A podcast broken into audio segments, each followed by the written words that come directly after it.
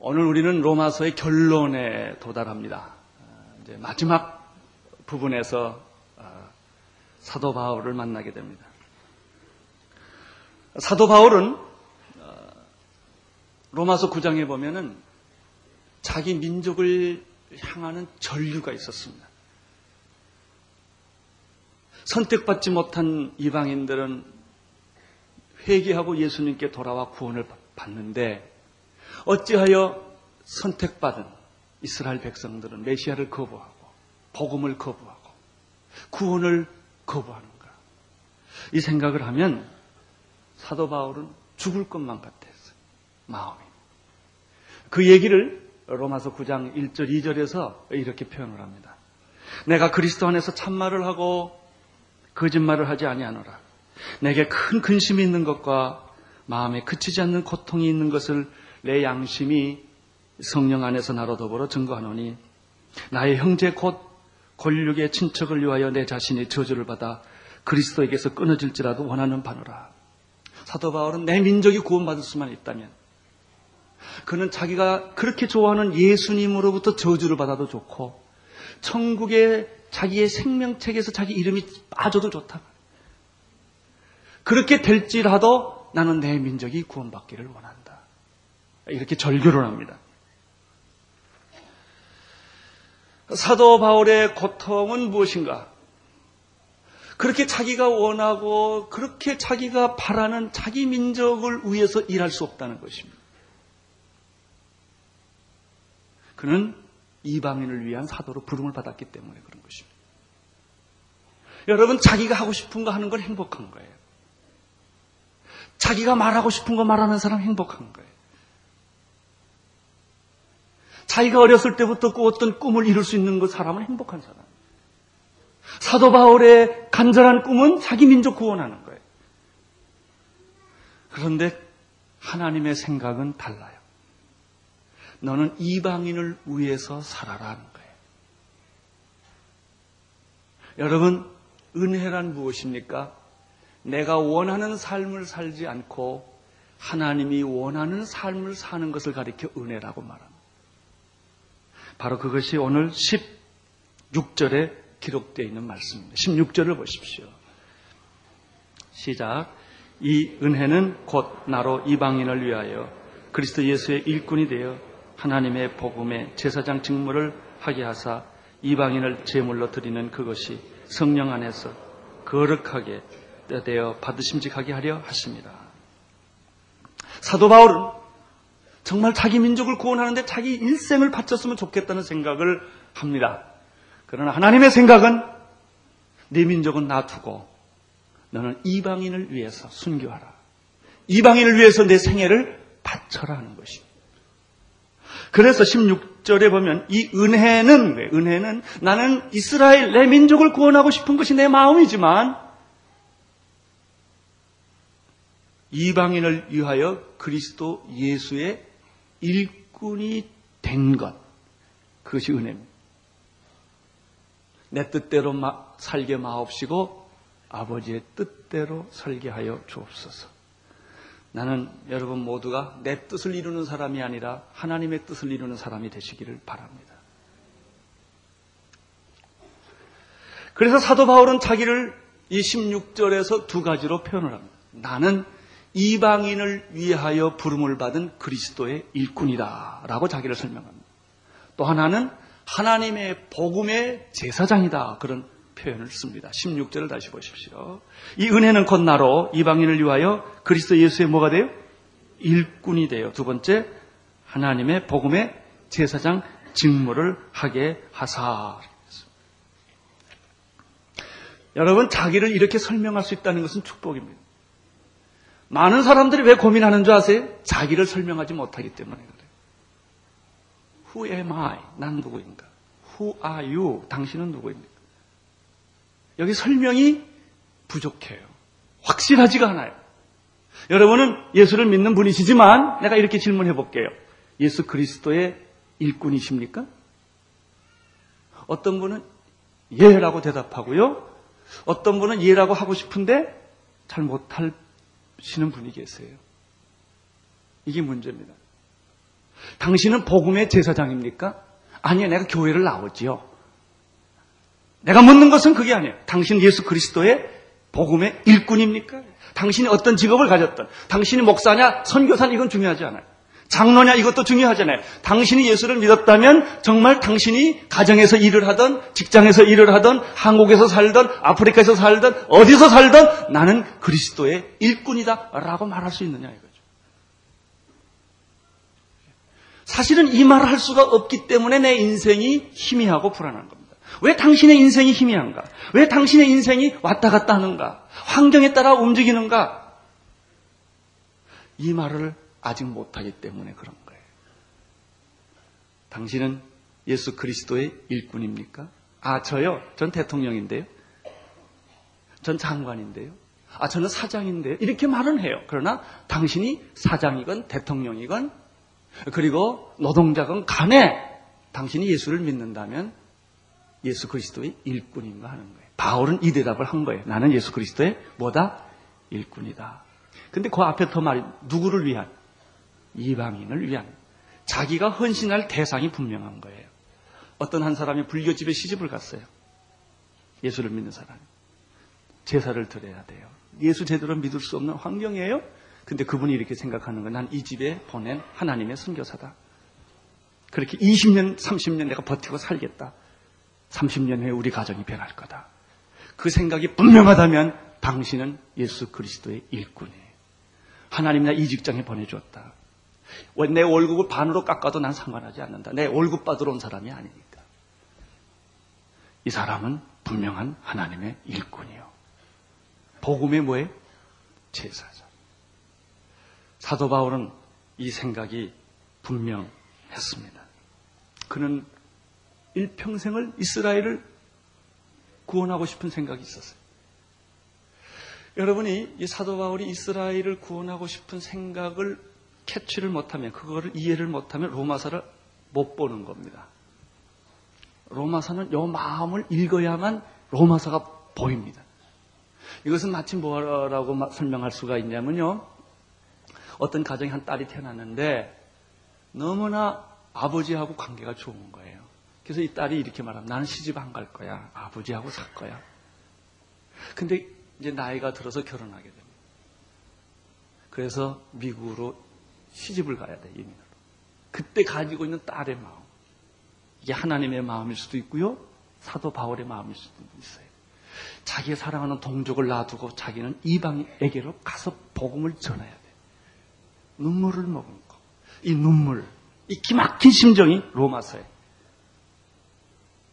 그렇지만 하나님이 이방인을 얼마나 사랑하시기에 나 같은 사람을 들어서 이방인을 하나님이 구원하려고 하시는가 저는 최근에 생각하는 어, 사람이 하나 있는데요. 우리 교회 12월 달에 떠난 강동진 목사님이세요. 아, 그분은 내 눈치를 안 보는 사람이에요. 그래서 자유함이 있어요, 그 사람.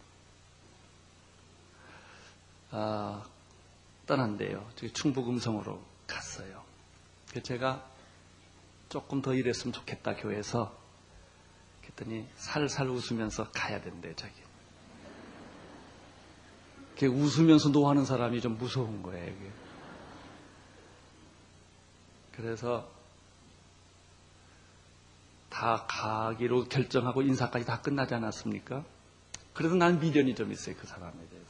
그래서 당신 가면 집도 없고 자동차도 없고 월급도 없고 아무것도 없는데 어떻게 살 거냐. 그러니까 그냥 어느 이렇게 부목사로 있으면서 우리가 파송하면 되지 않겠느냐. 그럼 우리가 지원도 해주고 월급도 주고 자동차도 주고 다 그렇게 살아라 그랬더니 또 살살 웃으면서 노해요. 에, 그럼 잘 가라 그랬어요 제가.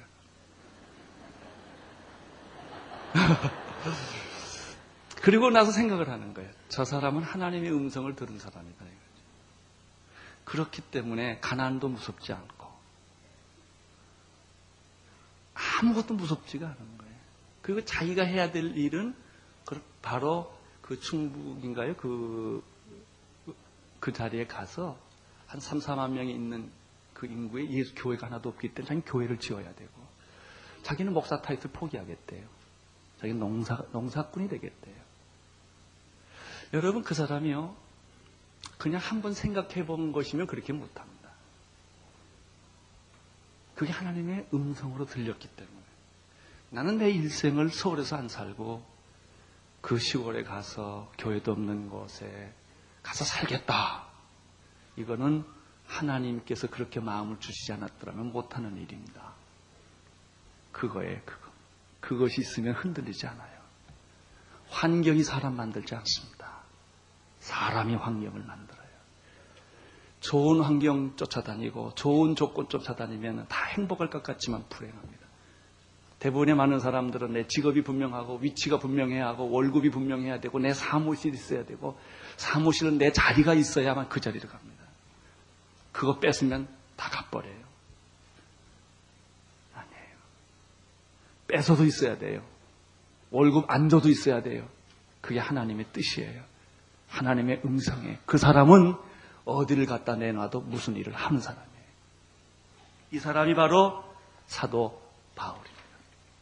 그는 자기를 가리켜 나는 이방인을 위하여 하나님이 특별하게 세워주신 그리스도의 일꾼이요. 나는 하나님의 복음의 제사장이다. 나는 오늘 이 아침에 여러분에게 이런 믿음이 생기기를 바랍니다. 나는 이 일을 꼭 해야 한다. 내 생명 끝날 때까지 이 일만은 내가 굶더라도 죽더라도 하나님이 맡겨주신 일이니까 나는 이 일을 한다.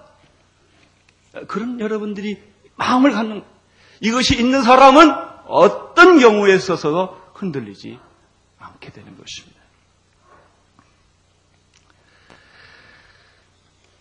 사도 바울의 목표는 무엇일까요? 16절을 다시 한번 보십시오. 16절.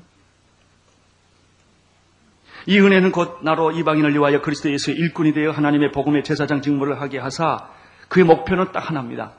이방인들로 하여금 제 이방인을 제물로 드리는 그것이 성령 안에서 거룩하게 되어 받으심직하게 하려 하십니다. 바울의 꿈은 자기의 사랑하는 동족 이스라엘이 아니라 하나님이 사랑했던 이스라엘을 아니라 하나님이 사랑하는 그 이방인들에게 가서 복음을 전해서 그 사람들이 제물이 되게 되는 거예요. 제물이 되도록 만든 다시 말하면 이방인들 안에 선교사가 나오고 목사가 나오고 이방인들로 하여금 구원의 축제가 이루어지는 그런 제물로까지 바쳐지도록 하게 하는 게 바울의 꿈이었습니다. 그래서 그가 하는 자랑이 있어요. 소위 프라이드가 있어요. 자존심이 있어요. 그 프라이드, 자존심이 무엇인지 아십니까? 17절, 18절에. 17절, 18절. 17절부터 읽겠습니다. 시작. 그러므로 내가 그리스도 예수 안에서 하나님의 일에 대하여 자랑하는 것이 하나 있다. 그것은 그리스도께서 이방인들을 순종케 하기 위하여 나를 쓰셔서 나로 말미암아 무엇과 말과 일과 표적과 기사와 능력이며 성령의 능력으로 역사하신 것 외에는 뭐라고 그랬습니까? 나는 다 나를 거세하겠다. 나를 절제하겠다. 포기하겠다. 말할 줄 몰라서 말 안 하는 거 아니에요. 오늘 우리 시대에서 할 말이 얼마나 많아. 안 하기로 결정한 거예요. 지금 남 비판하고 욕하는 게 문제가 아니다. 안 하기로 결정한 거예요. 나는 말 안 하겠다. 다른 것은 다 모르는 척 하겠다. 오직 하나! 이방인을 위하여 나를 부르신 그것만 나는 생각을 하겠다.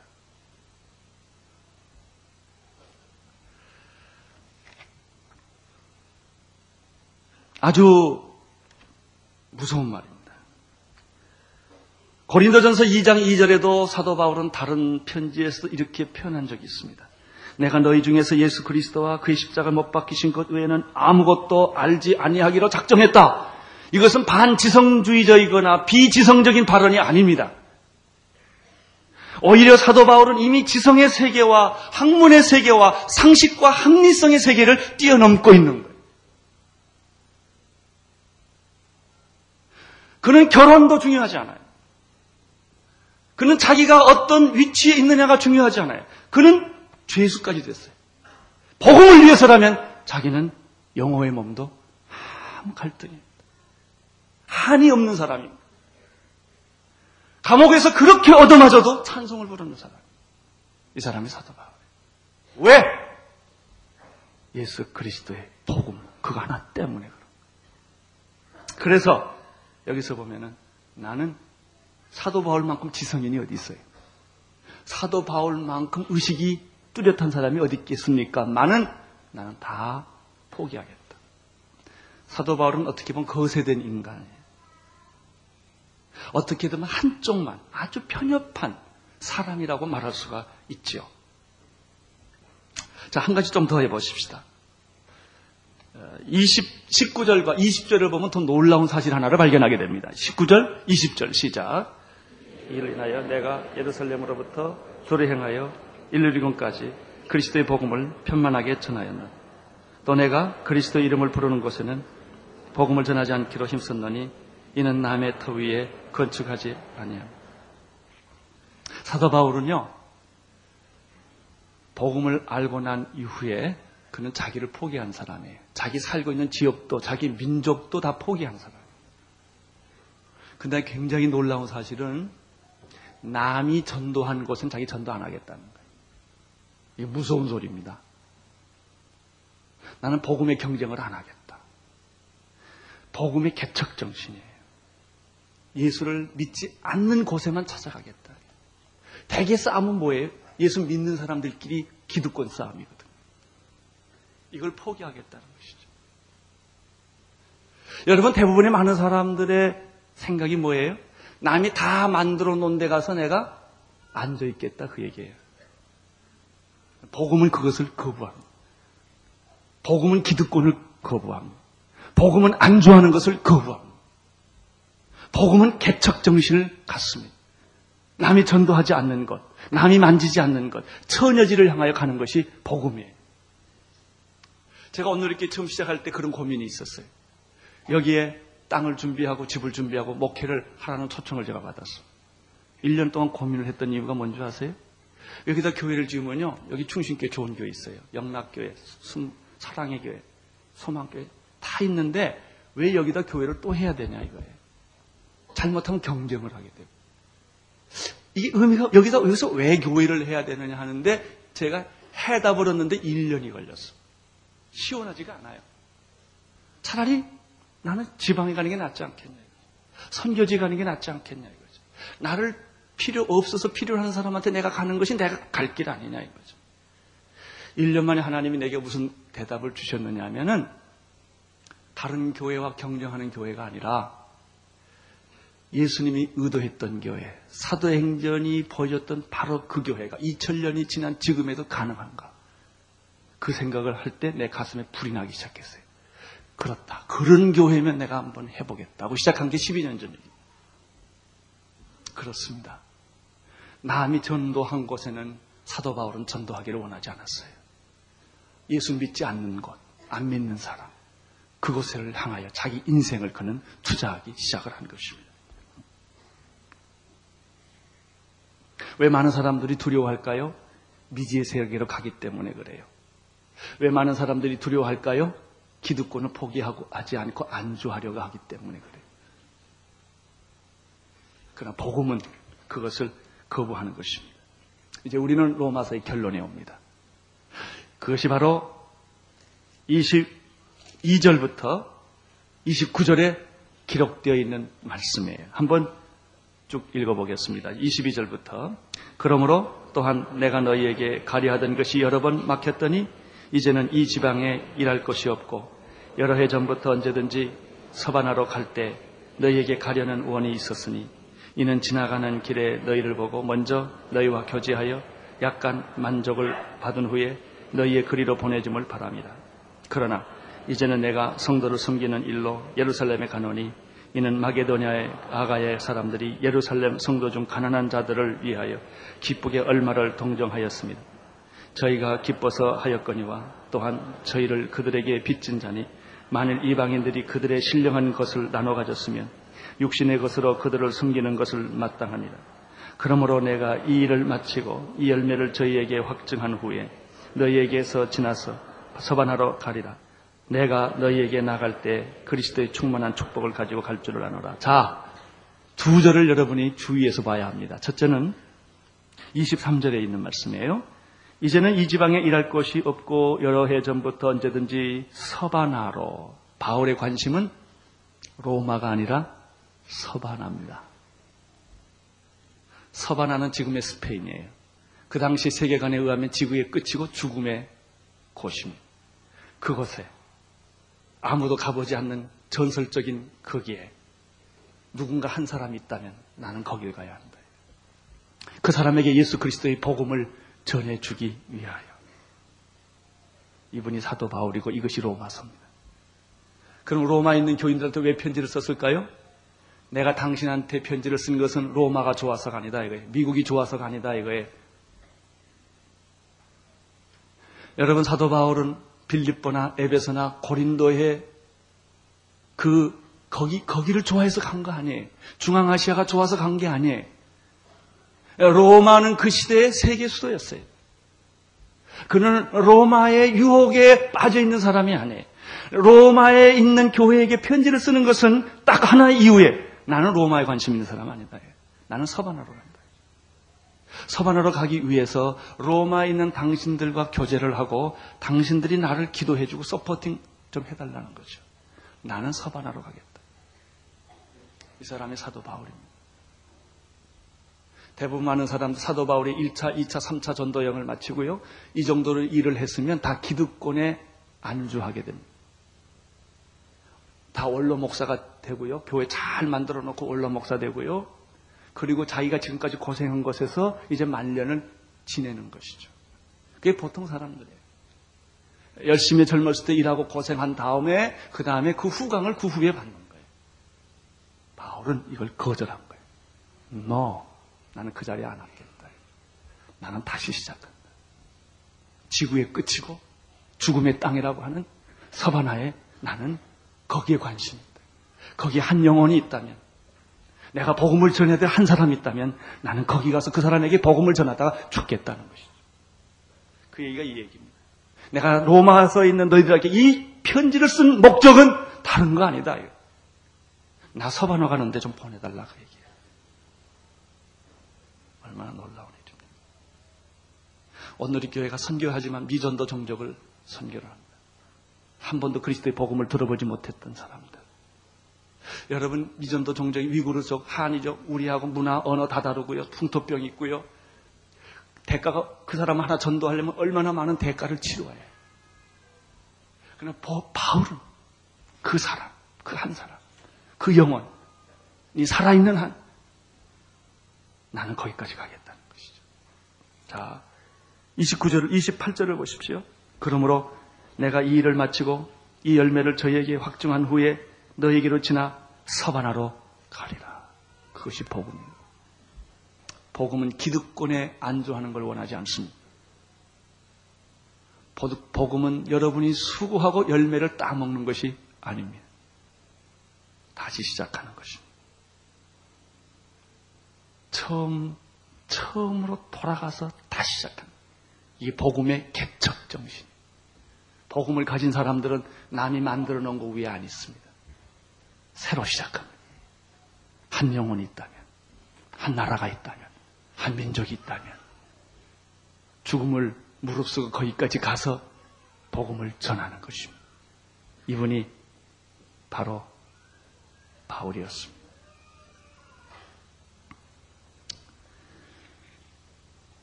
사도 바울은 30절 이후에서 세 가지 기도 부탁을 합니다. 나는 간다. 내가 만들어 놓은 이 왕국에서 내가 살지 않고 나는 떠난다. 나를 위해 기도해달라. 세 가지 기도를 부탁합니다. 첫째는 31절에 보면은 내가 그렇게 전도하기를 원했던 유태인들, 그 사람들이 예수 믿도록 기도해달라. 나는 이들을 전도할 수 없다. 그렇지만 당신들이 기도해달라. 첫 번째 부탁입니다. 두 번째 부탁은 이방인들이 자기들에게 헌금을 했는데 그 헌금이 오해되지 않도록 그 당시나 지금이나 돈 문제는 항상 어려움이 따릅니다. 이 헌금 받은 것이 오해가 되지 않도록 기도해달라. 세 번째는 내가 로마를 향하여 당신들한테 가는데 그 가는 여정이 잘 되게 기도해주고 그리고 결국은 내가 서바나까지 가도록 나를 도와달라. 이것이 사도 바울이고 이것이 로마서의 전부입니다. 그렇습니다. 복음을 가진 사람은 땅 끝에 한 영혼이 있다면 포기하지 않고 거기까지 가는 것입니다. 그리고 그들에게 예수 그리스도의 구원의 복음을 전하는 것. 바로 그것이 복음의 능력입니다. 사랑하는 오늘리께 성도 여러분. 나는 사도 바울의 이 뜨거운 심장이 여러분에게도 여러분의 그 혈관 속에서, 여러분의 심장 속에서 똑같이 맥박 치기를 바라는 것입니다. 오늘의 길을 주신 하나님, 왜 오늘의 교로 하여금 미전도 종족으로 가게 하십니까? 언젠가 여러분이 갈지 모르고 언젠가 내가 갈지 모릅니다. 그것이 복음입니다. 우리는 한 영혼이 있다면 거기까지 가야 합니다. 그들을 구원해야 합니다. 기도하겠습니다. 하나님 아버지, 사도 바울은 사바나로 가기 위하여 로마에 있는 교회에게 편지를 썼습니다. 주님, 여기에 머리 숙인 당신의 종들에게 성령이 임하사 저들의 마음에 복음에 불타는 마음이 있게 도와주시고 예수 그리스도의 일꾼으로 축복해 주시고 복음의 제사장으로 축복하여 주시옵소서. 예수님 이름으로 기도드리옵나이다. 온 세상을 위한 복음의 통로 CGM TV